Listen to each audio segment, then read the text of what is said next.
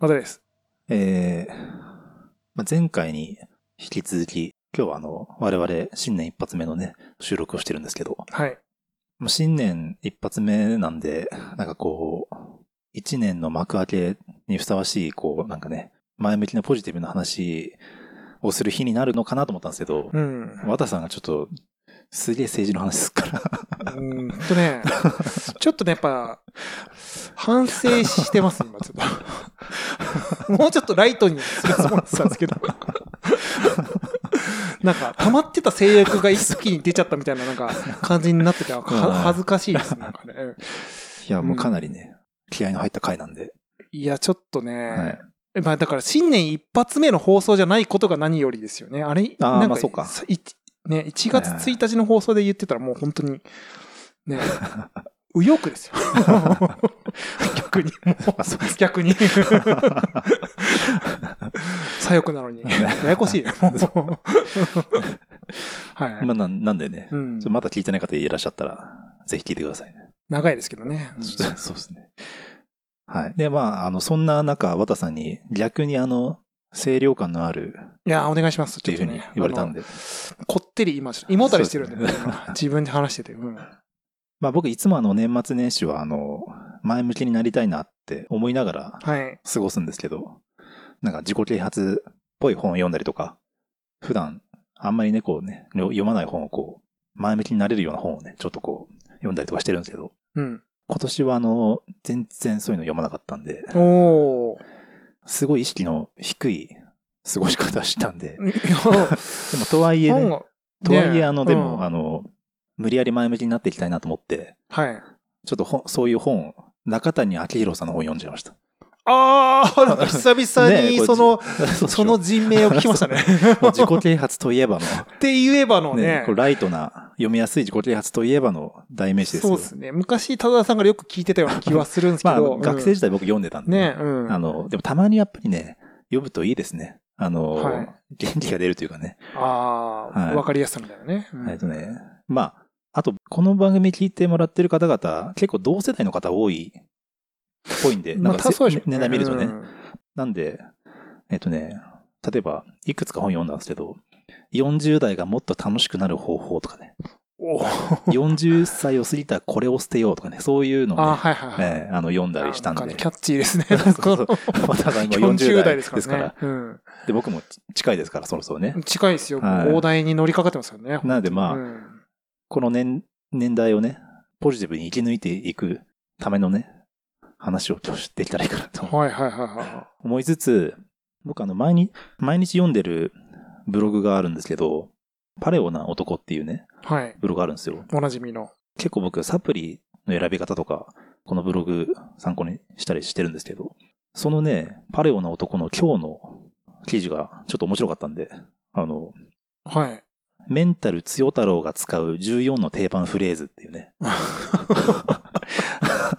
要は、メンタルが強い人はこんな口癖が多いって話を、なんかまあ、心理学者の方がなんか、コートニー・エス・ワーレン先生という方がね、言ってるみたいなんで、それをなんかまとめてる記事だったんで、全然どこの国の人かわかんない名前 そうですねね。うん。それ14個あったんで、面白いからこれちょっと、あの、お互い、その、あーとかって思いながら喋っていけたら面白いかなと思って。うんうんうん。1個目がね、乗り切れなくはないでしょっていうね。メンタル強太郎が言うんですって。これ言える。とやっぱりいいいいですよ。なんか、響きがね、ポジティブですね。そうそう。メンタルの回復力が高い人は、まあこれが辛いのは確かだけど、まあなんとかやれるだろうって、なんとなく信じてるケースが多いですって。ほうん。だから自然となんかこういう言葉が出てくると、まあ乗り切れなくはないっしょと。出てくるとやっぱりいいっていう。言ってみたさはありますよね。その、い確かに言ったことないなっていう感じというか、そうですね。あんまり気軽に言えない感じというか、はい。えーそうですね。あんま確かに言ってる人見たことないかもしれないですね。そうでしょですね。うん今年1年はこれ言っていきましょう、だから。これ14個続いていきますからね。すごいですね。たなんか、ある意味田沢さんっぽくないくていいですね次はね、はい。自分は被害者じゃないのよっていうね。おーおーおーはい。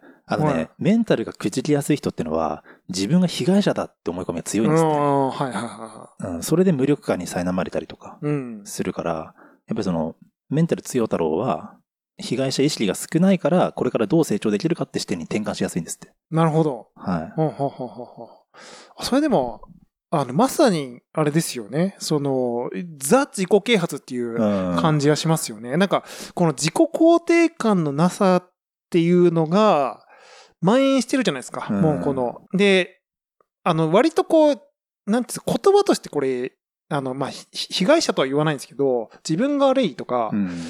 あの、まあ、謝るとか、まあそうなんですけど、結構、あの、言葉として自分がなんかこう、なんか罪悪感というか、わうん悪い感じっ。ていうのは、日々言い言い聞かせてますからね、僕らはね。こ。いや、これでもね、多分ですけど、うん仕事とかでいうところの、やらされてるって思い込む人とかだと思う。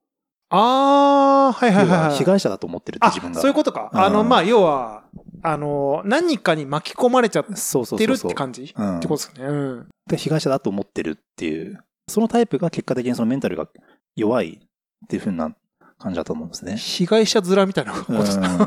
そうするとだって辛いですよね。だって常に自分がその何かに巻き込まれて被害者になってると思ったら、はいはいはい。ちょっとなんかストレス溜まると思うし。あ、そういうことね。まあだからあれですよね。だから、ん乗れ、なんていうの、その、まあ、あの、僕は結構なんかその、なん、なんていうんですかね、こうこういう時に割とこう、ココント、はいはいはいコントだって思うようにしてて、なんか変なことが起きた時に、うん。まあコントだとこう、の乗るみたいな感覚があるじゃないですか。はいはいはいなんかこう。でもなんかそ、それやるとちょっとなんか楽楽になるというあかー、そのもう茶茶番にあえてコントとして乗るとか、はいはいはい。いう感覚が僕の中にあるんですけど、確かになんかその、乗れないうん人、いわゆる何をやらされてんだ、私はみたいなで。もそれもまあ、やらされてると思ってる前提がある気がするんですけど、うん。なんか僕はもう自分で望んでやってるって思ってますね、そもそも。ああ、そういうことですか。すべてを。スーパーポジティブです。うん。でそうしないとだって、ストレス溜まるかなって思あうんで。うんあ、なるほど。まあ仕事に関してもその自分が望んでその会社にいるわけだからって思ったら、もうその先は自分、全部自分の選択の仕事になるっていうふうに思ってるから、っうんうんていうのはあるかもしれないですねうん。。なるほど。うん。これは、多田さんっこれは僕はね、すごい、すごい自分らしいと思う。はいうん。じゃあ次はね、えー、まあ人生はもともと辛いからなっていうね。ああ、はいはいはいはい。まあメンタル強太郎は基本的に人生は公平じゃないって当たり前のように思ってるっていう、そもそも。ああ、なるほどね。ううんんうん公平じゃないし、もともと辛いって思ってる。うん。から嫌な。なことがあっても、個人的に捉えなくなるんですってね。うー。うんん。まあ、だからそれ辛さをネガティブに捉えてないっていう。そうそう、もともとまあこうだし、みたいああ、な。ははは。うん世の世の中こんなもんだ的な。そうそうそうそうなるほど、なるほど。うんうんまあポジティブな人っぽいですよね、これね。確かにね。うん。はいはい。らこれさっきのその被害者の方に行かない方がいいんでしょうね。うんなんかこれ被害者の方に行っちゃうとすごいネガティブな。感じになっちゃうと思うんで。なんか要は、こんな世の中に生まれて、あそうそうそう感じになっちゃうと被害者になっちゃうってことですよね。そう、うんそっからそれをその、何とかして我慢していくってみたいな、そっちの方向になっちゃうじゃないうですか。んうん、確かに確かに。うん。うん。そもそも発想を持たないってことですよね。うん。確かにね。うん はい。でも確かに、いや、さっきの被害者の話に戻るんですけど、あの、例えば、押し付け、とか決めつけっていう表現って僕ね、実は最近知ったんですよ。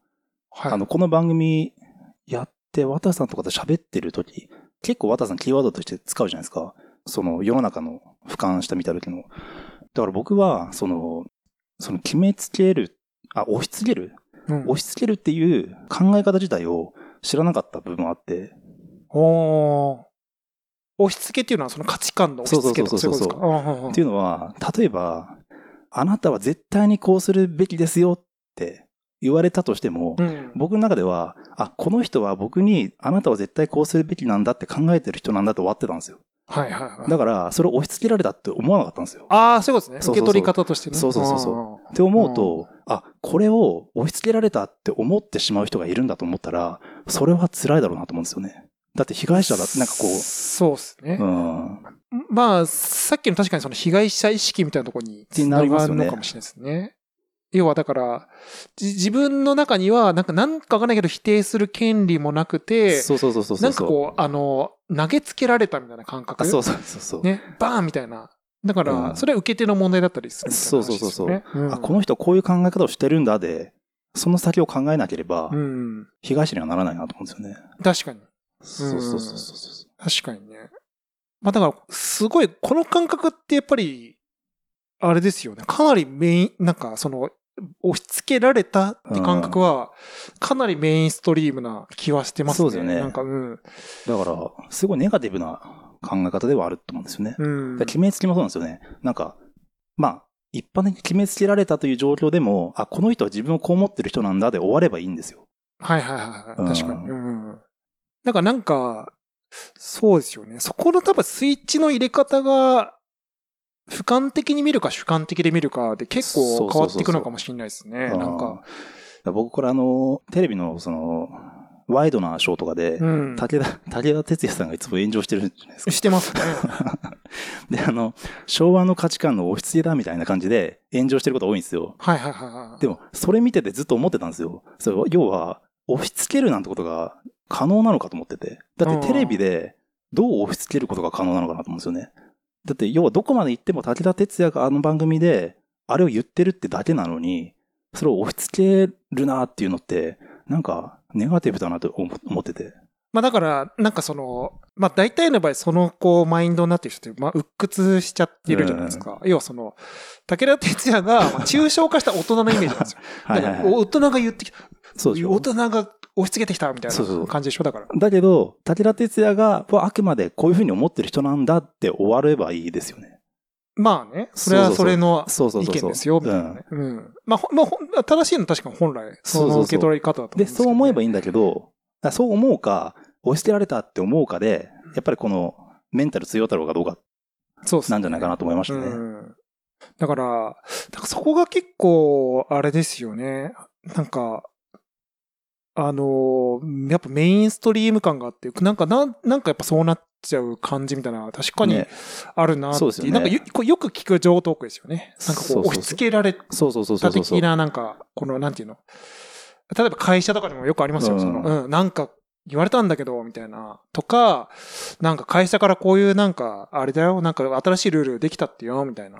とか、うんなんかまあ、いわゆるこう、ヒヒエラルキーがあって、受け止めなきゃいけなかった、う受け止めざるを得ない私たちみたいな感覚。そうですよね。これはありますよね、なんかね。こううん。まあでも普通にしてるとそうなっちゃうから、うんあえてだからさっき僕が言ったような考え方をすると、まその、あ、捉え方のね、メンタル強太郎なそのうん。確かに確かに。まあ逆に、そっちぶ、そっち寄りに考えちゃうと、どんどん、はなんていうの、自分のメンタルがやばい感じになっていくっていうことですよね。だからそういう考え方の、その、まあ、いわゆるテクニックだと思うんですよ。やっぱりポジティブな思考ってね。うん、確かに。だからこう、ん一つ一つその、覚えていくっていうのもあるかなと思うんですよね。うん、確かに確かうに。ん。はい。いや、これはあれですね。このペースは大変ですね。これあれですよ。2時間。中谷明宏の本までいかないですよ、これ。あ、これ中谷あ、あ、そうだ、中これ谷あで彼は、いいですね。じゃあ、ポンポンいくんで、じゃあ、和田さはいん気になったら言ってくださいね。はい次はね、時間が解決するっしょっていうね。はいはい。これもまあポジティブっぽいですね。これわかりますね。あとね、これは勉強になったなっていうね。うんうん。なんかあったらね、うんああ、これ勉強になったなとまあ勉強っていうことはいいですよね、本当に。そうですね。うん。学びね。うん。まあトラブルがあっても、こう、そこから、なんかね、何を得られるのか、みたいな考えうんてね。絶対その方がいいですね。あとね、返事をする前に時間が必要だっていうね。これちょっと、うんってうん。思ったんですけど、などういうこと？ちょっとそのまま読み上げると、メンタル強太郎は、誰でも感情に巻き込まれてエラーを犯すっていうのを理解しているので、困った時に意地を張ってスピーディーに解決しようとしないと。だかああ。らそのため、判断の精度を上げることができる。今すぐ答えるのも無理だな、みたいな発言も多い。うん。だ一旦、ちょっと、落ち着くんですかね。まあ、そういうことですよね。うんマジレスしないみたいな。まそうですね。うん。でもそのためにこれ、返事をする前に時間が必要だっていうのがいいですね。フレーズがね。口にするんですか？そう とね、次はね、こりゃ感謝だなっていうね。はいはい、まあ。ああ、メンタル強太郎は何があってもポジティブな側面を見つけるのがうまいと。うん。とかね。あとは次は、これはどうでもいいや。っていうね。えーメンタル強太郎は恨みにとらわれたり復讐を望む気持ちが薄いんですって。うんうんうんそのため、まあまあ、メンタルの回復も早いと。うん。うん。次はね、無理っすっていうね。おうおうこれはでも本当そうですよね。えっと、まあ、メンタル強太郎は何をして何をしないかを明確にしていることが多いんですって。はい。だから、他人を喜ばせるために無理な要求を飲むことはしないと。うんうんうん。まあ、まあ無理っすってことです。うん。これ大事ですよね。確かにうん例文として、いや、それはありがたいけど別に好きじゃないんで、みたいなフレーズ。ああ。これはなかなかでも確かかに気が弱い人は言いづらいですよね。はいはいはいはい。ううんんうんとかね。あと、こんな扱いをされるとめっちゃ傷つく。ねうんだから、ああ、傷ついたら傷ついたって、ちゃんと表明表明するんですね、割と。まあでも、そういうことができたら楽かもしれないですね。あ、まあね。うんその、い言わないで溜め込んじゃうもんね。そうそうそうそうあとはね、次は、自分はこれでいいんでっていうね。うん。うんうんうん。僕、昔、あの、うさぎと亀の話でこれ言った気がするんですよね。うさぎと亀、なんでその、そもそも、亀が、いや、俺亀なんでって言えばよかった話っていう。ああ、はいはいはいはい。うんうんうんはい結果的に戦って、まあ勝っちゃったからいいけど、はいそもそもあの時に人間なら、いやいや、自分亀なんでって 言えばよかった話っていう。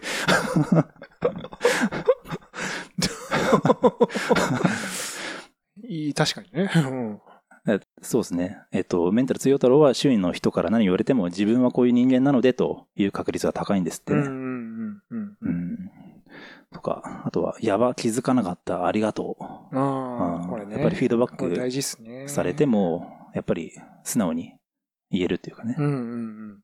あとはね、なんか役に立つことありますって聞くんですって、メンタル強太郎はう。ん積極的に他者のサポートに回ろうとすると。はいはいはいはい。うん、助言とか応援系のフレーズを多く使うと。うんうんうんうんうん。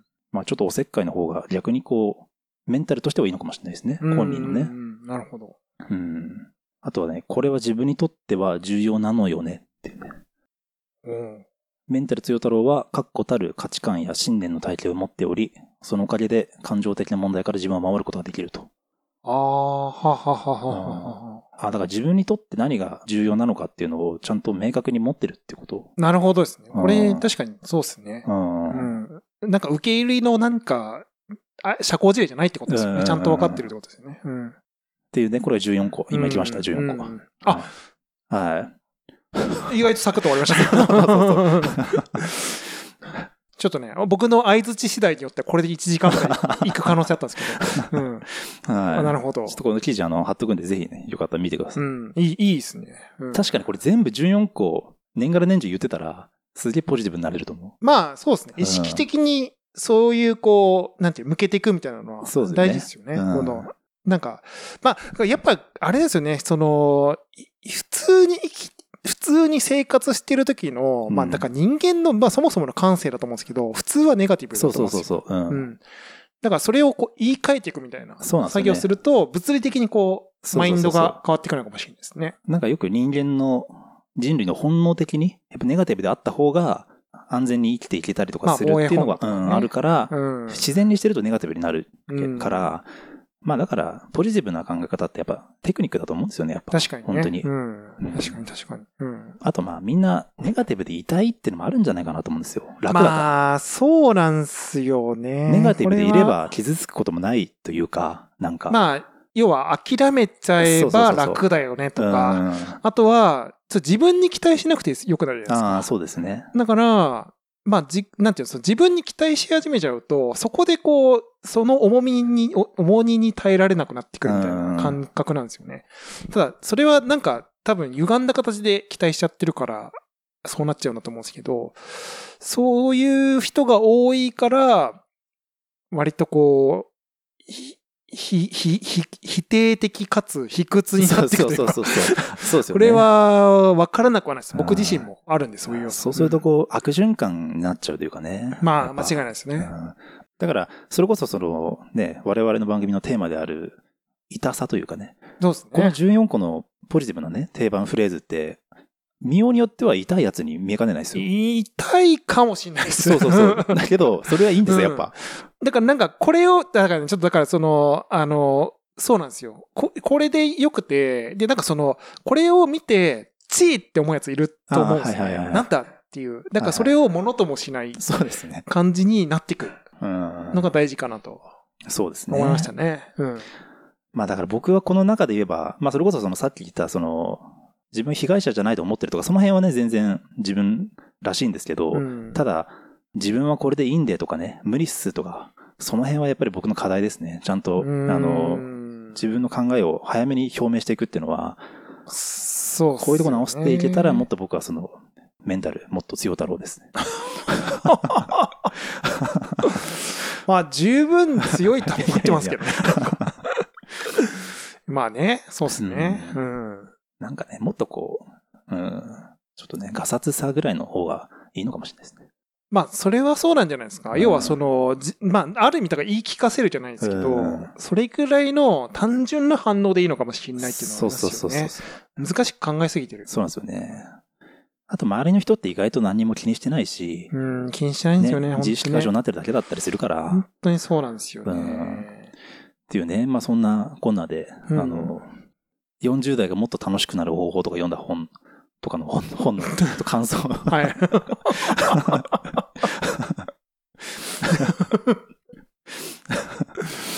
40代ね。えーはい。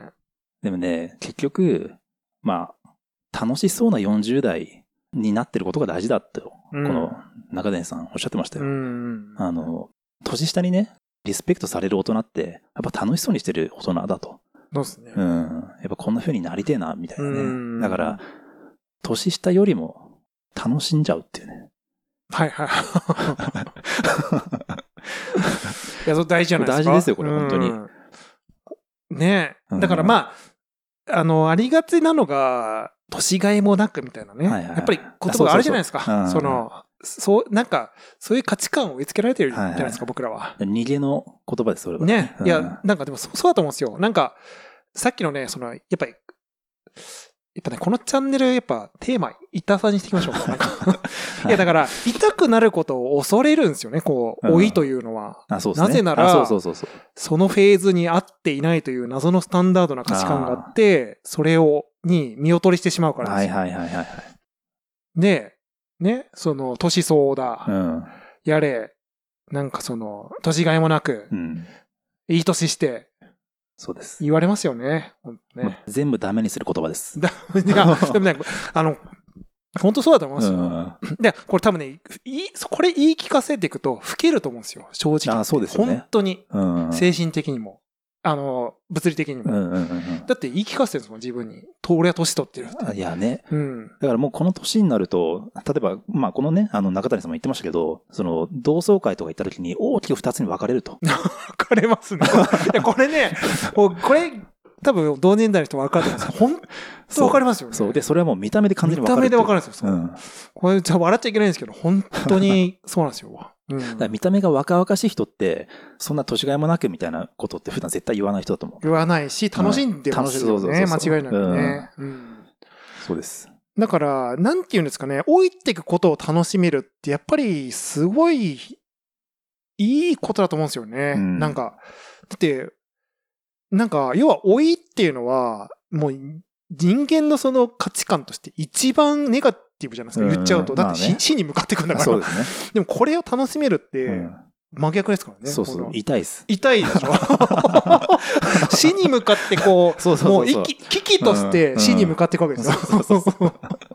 そうなんですよ。でも、それってやっぱり、ど、あの、結局その延命するじゃないですけど、死なない人間になっていくっていううんことでもあると思うんですよね。だって活性化していくんだもんね。だから僕はこう、ま、あの、いつもあの、僕のあの、ポリシーにしてるんですけど、毎年若返ったら死なないんじゃないかと本気で思っていますから。や、でも、でも、その論すごいいいですよ。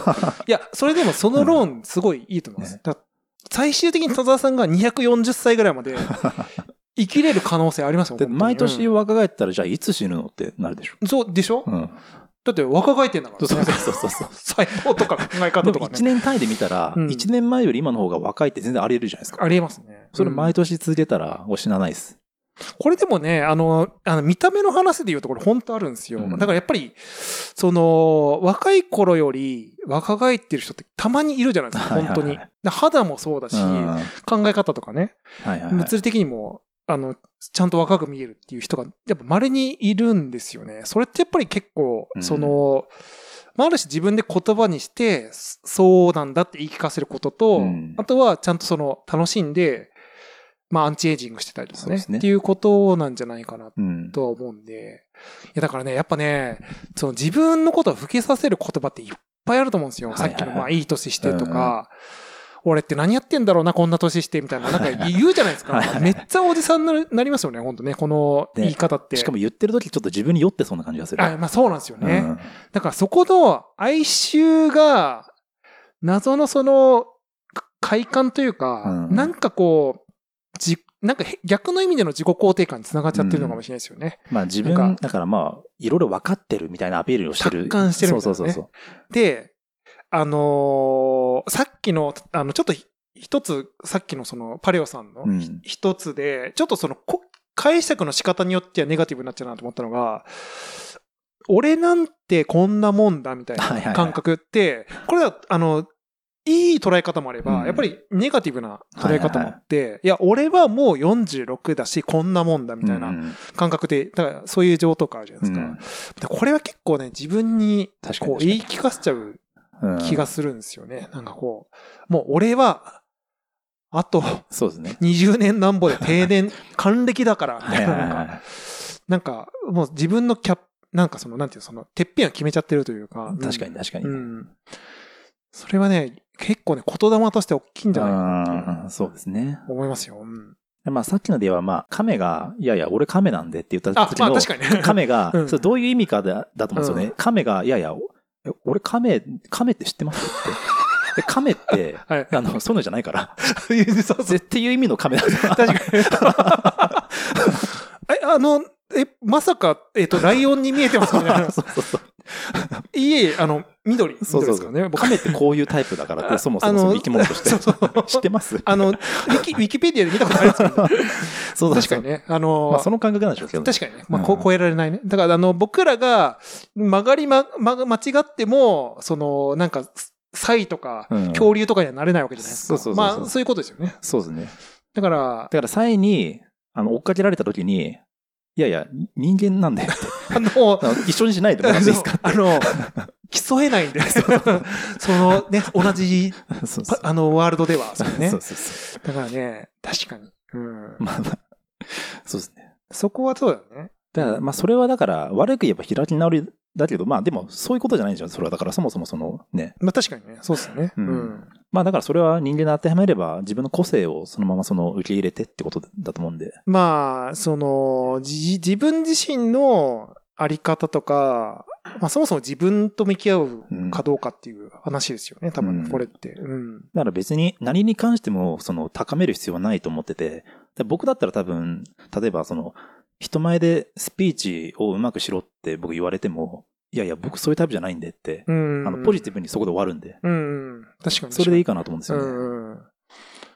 だから、あの、そそのさ、さっきのさ、うさぎと亀の話で言うとさ、だから、そうさっき多田さんいいこと言ったなと思ったのは、亀は亀っていうのは確かにそうで、うさぎになろうとしちゃう人がやっぱり多いんでしょうね、この世の中。ね要は、なんていうの、その、スピーチ上手くて仕事できそうな人になりたい、できます僕、みたいな感じになっちゃうというか、それがやっぱ、あの、結局、向き合ってない中での、まあ、要は、その、楽しくないんですよ、多分それ。うん。自分の、自分を理解して誰かになりたいっていう願望だから、そうなっちゃうと、自己否定につながっていっちゃうそうですねのかも。しれないだって、ですね。ウサギになる、ろうとしてる亀って、だいぶやばいですよ。だって。だいぶやばい。そういうことじゃないからって感じなんですか。うん本当ですよ。まあ、あの、あの、姿勢は好きですけどね。そ のなんか、姿勢自体は好きだけど、ただだから、そのね、なんか、そういうことじゃない。そうそうそう。うん。はい。あの、何よりもまだこの本の話に入ってないですよね。中谷さんの。入ろうかなと思って、その、マジっすか？ちょっと言ってたもういいかなって感じしますけどね。いや、あのね、で、でもまあそういう話がもう多くてね。はい。例えばその、40代でやるべきことね。全力を出すことで実力がわかると。で、バレたところから成長が始まるってことなんですよ。ああ、はいはいは要するに、実力を出さずにバレない状態でいることって、やろうと思ったらできると思うんですよね、全然。い。ああ、なるほど。はいはい。まあそうですね。うんそうとしてうん、何も別に挑戦しなければ、バレずにずっとやっていけるけど、うんまあまあ、楽しく生きるなら、ちょっと実力バレて、そっから バ、バレると成長するよっていうね、ことじゃないですかね。うんそれも楽しみ方なのかもしれないですね。まあ、あのーさっきのうさぎじゃないですけど、取り繕ろうとするみたいなのはね、そうですね本当多いですからね。やっぱね、よく見せようとするみたいなね。うん。で、特に40代になると、逃げることが上手くなっていくんですって。ああ、はいはいはいはい。で、中谷さんが言ってるのは、まあ、ちょっと話変わりますけど、頼まれてないこともしてみると。要は40代になると逃げるのが上手くなるから、まず頼まれ事から逃げると。うんうんうん。だけど、頼まれてないこともしてみると、楽しさが生まれて、それが運に変わっていくよって言ってまああ、したね。なるほどね。ううんんうんうん。これさっきパレオさんのやつでも言ってましたね。ちょっとおせっかいなのが方がいいのかなって僕言ったような気がするんですけど。うん。確かに。うん。あ、なんか役に立つことありますってね、口癖、うんメンタル強いだろうな。分からね。う。うんん。だから意外とおせっかいなぐらいの方が自分自身のメンタルとしてはいいのかもしれないですね。まあ、だからそのさっきの何ですか、その自分の境界線を決めて俺なんてこんなもんだの論がまさにそのアンチパターンっていうことなんでしょうね。その、そこを決めないでややるみたいな。ね。あと、まあ、避けようと思えば緊張するような場所に行かなくても済むっていうね。40代になると。これ本当そうだと思ってて、うんうんうん。僕もそうですもん。緊張するような場所って、あんまもう行かないですよね。ないなと思うんでね。そうっすね。うん、避けようと思ったら、行かないテクニックっていうか、どんどん養われていきますよね、年取るとね。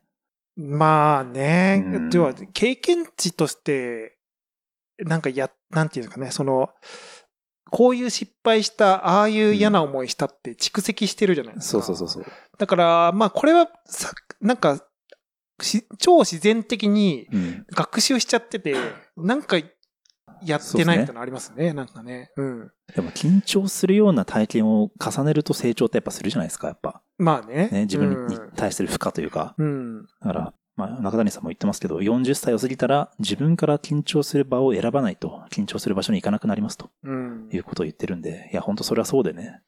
確かにね。なんか、これ本当に僕も年々、そーっとしてるなと思うんで。いや、まあ僕からすると田沢さん割と言ってる風に見えてるんですけど、だってめちゃめちゃ知らない人と会うじゃないあ、ですか。そう、まあ、そうまあそれは別に僕にとってはも緊張じゃないですか、う、ね。そう、そうでしょうね。いやいや、僕からするともう考えられないですけどね、そうね。いや、人前で何かやるとか、なんかそういう、やっぱり、ことをやってないんでね。ああ、そういう、まあすごいですね。エクストリームなやつですね。うんステージに立つ。つとか。ステージに立つ、うん。最たる緊で張。20代の時はずっとやってたから、そういうことをああ、そうか。そうそうそう。なるほどね。うん。あと、あの、怒られることをしなくなるっていうのがあって、40代とか、まあねまあ30代になってくると。だって、怒られないでしょ、普通にしてるとなかなか。まあ、その、それはライフステージとか、自分のそのステータスも相まって怒られなくなっちゃうみたいな、そうそうそう物理的な問題もありますからね。だから怒られないっていうのが、自分がも、まあ、要は、問題ないから怒られてないわけじゃなくて、怒られる場所に行ってないだけなんですよね、本当に。そうですね。ううんん。だか、らそのうち怒られることの体制もなくなるから、弱っていきそうな気はしてて、うん。うん、否定されることの体制とかね、なんか、うん。確かに。僕は20代の時に音楽やって人前でこうやったり、そのね、音楽発表したり、あとウェブサービス作ってみんなにこう、あの、やったりとかしてたから、もう散々その、まあ否定はされてきてて、でももう30超えてから、そういう機会ってやっぱなくなったなと思って、僕は。うーん。な、確かにね、なくなりますね。ねうん。だから、まあ、なんか波風立たず、平和っちゃ平和だけど、それが楽しい、その生き方がっていうと、そうじゃないっていうことかもしれなくて。これ、なんか僕、あの、去年すごい痛感したのが、あの、なんか、あの、ペーパードライバー講習行ったじゃないですか。はいあれ結構割と怒ってくるんですよ。ああの。いや、もう結構いい年なんですけど、はいはいはいもう本当に変わんないですよ。あんまりこう、僕が免許取った20年前とそんな感覚変わってなくて、ちゃんと怒ってくるんですよ。それやっぱり新鮮ですよね。あ、いや、新鮮、だから、ちょっとね、嬉しかったはいはいですね。変な話。うんでそれは、まあ、ある意味愛がある叱責でもあるんで、うんうんうんなんかそういうのはやっぱ嬉しいですよね。なんかこう、あの、ちゃんと忖度なく言ってくれてるっていうねうん、感じというかね。あ逆に、人のことを叱るってことも、やっぱり40代やるべきことっていうふうに言ってましたね。そうですね。あとそのし、しかも叱るってことを、今まで叱ってくれた人に対する恩返しだと思って人に叱っていくってことが大事らしいんですようね。ん。そのなん、か散々叱られたから自分も叱ってやろうってことじゃなくて、やっぱり叱ってもらうことってすごい貴重な経験だからね。もちろん。うん。で、その思いを持って年下にね、叱ってあげるっていうことがやっぱり逆にこの年代になってくるからこそできる、なんかやることなのかもしれないですね。確かに。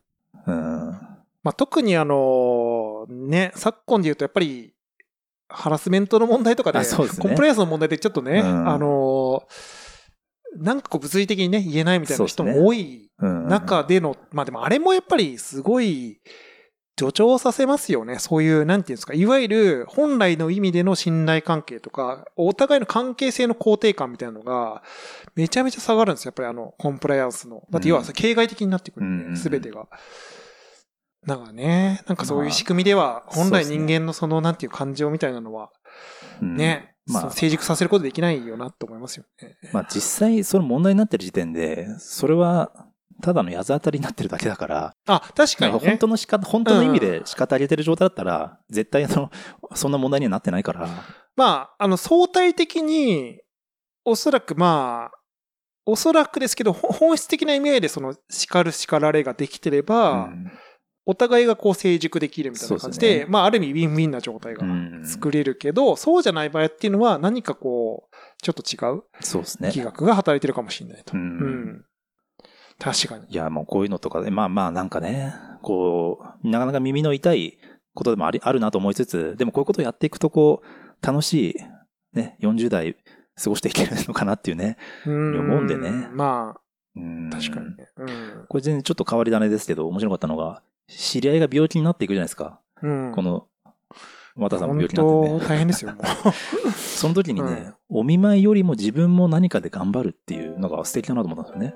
う。うん。要するに、お見舞いに行くのもまあいいんだけど、あの人の分まで自分も何かで頑張ろうっていうふうに考えて、自分も頑張ることで、頑張ることを共有できるっていうことなんですよね。だから、病気と戦ってる人がいる中で自分も何かに頑張ると。一緒に何かに対して頑張ってるっていう状態を、その病気の人と共有するっていうことのはいはいはいはい。うなるほどね。なんかうん。面白いなと思って。うん、確かに確かに。うん確かに。なんかうん大人だなと思って。そう。考え方としてうんいや、確かにね。うん。うん確かに。まあそんなとこですかね。うんうん。はい。いや、すごい、あれですね。ポジティブなえ 本を読んでますね。ー いやいや、まあこういう時はね。あ、このね、本、あの、なんか Kindle Unlimited だったんで、ああ、はい。ぜひ読んでください。たまにこういう本読むとすごい楽しいなと思って。あそうですね。まあね、割とね、わなんていうんですかね、その、この本がまさに言ってることなんですけど、なんかね、こう難しい本読んじゃったりしますんで、なんかそう、そうそう。うん、うんね、ストレートにね、いい表現だったますよ、ええなんかこうね、言ってることはね。そうですよねはいということでね、はいあの今年も、ね、いい年にしていきましょう。そうですね。え切に、ーそうせずに、切に願ってます、本当に。ね皆さんね、皆さん年下よりも楽しんじゃいましょう。楽しん、年下よりね。年下より楽しこれ大事だから。年下よりも楽しんじゃう。これはいいですね。はい僕だったら子供よりもね、楽しんじゃう、あそうそういうことですよそういうことですよね。そういう人が、あの、リスペクトされるんで。うん、はい。確かに。じゃあ、あの、ありがとうございました、皆さん。ありがとうございます。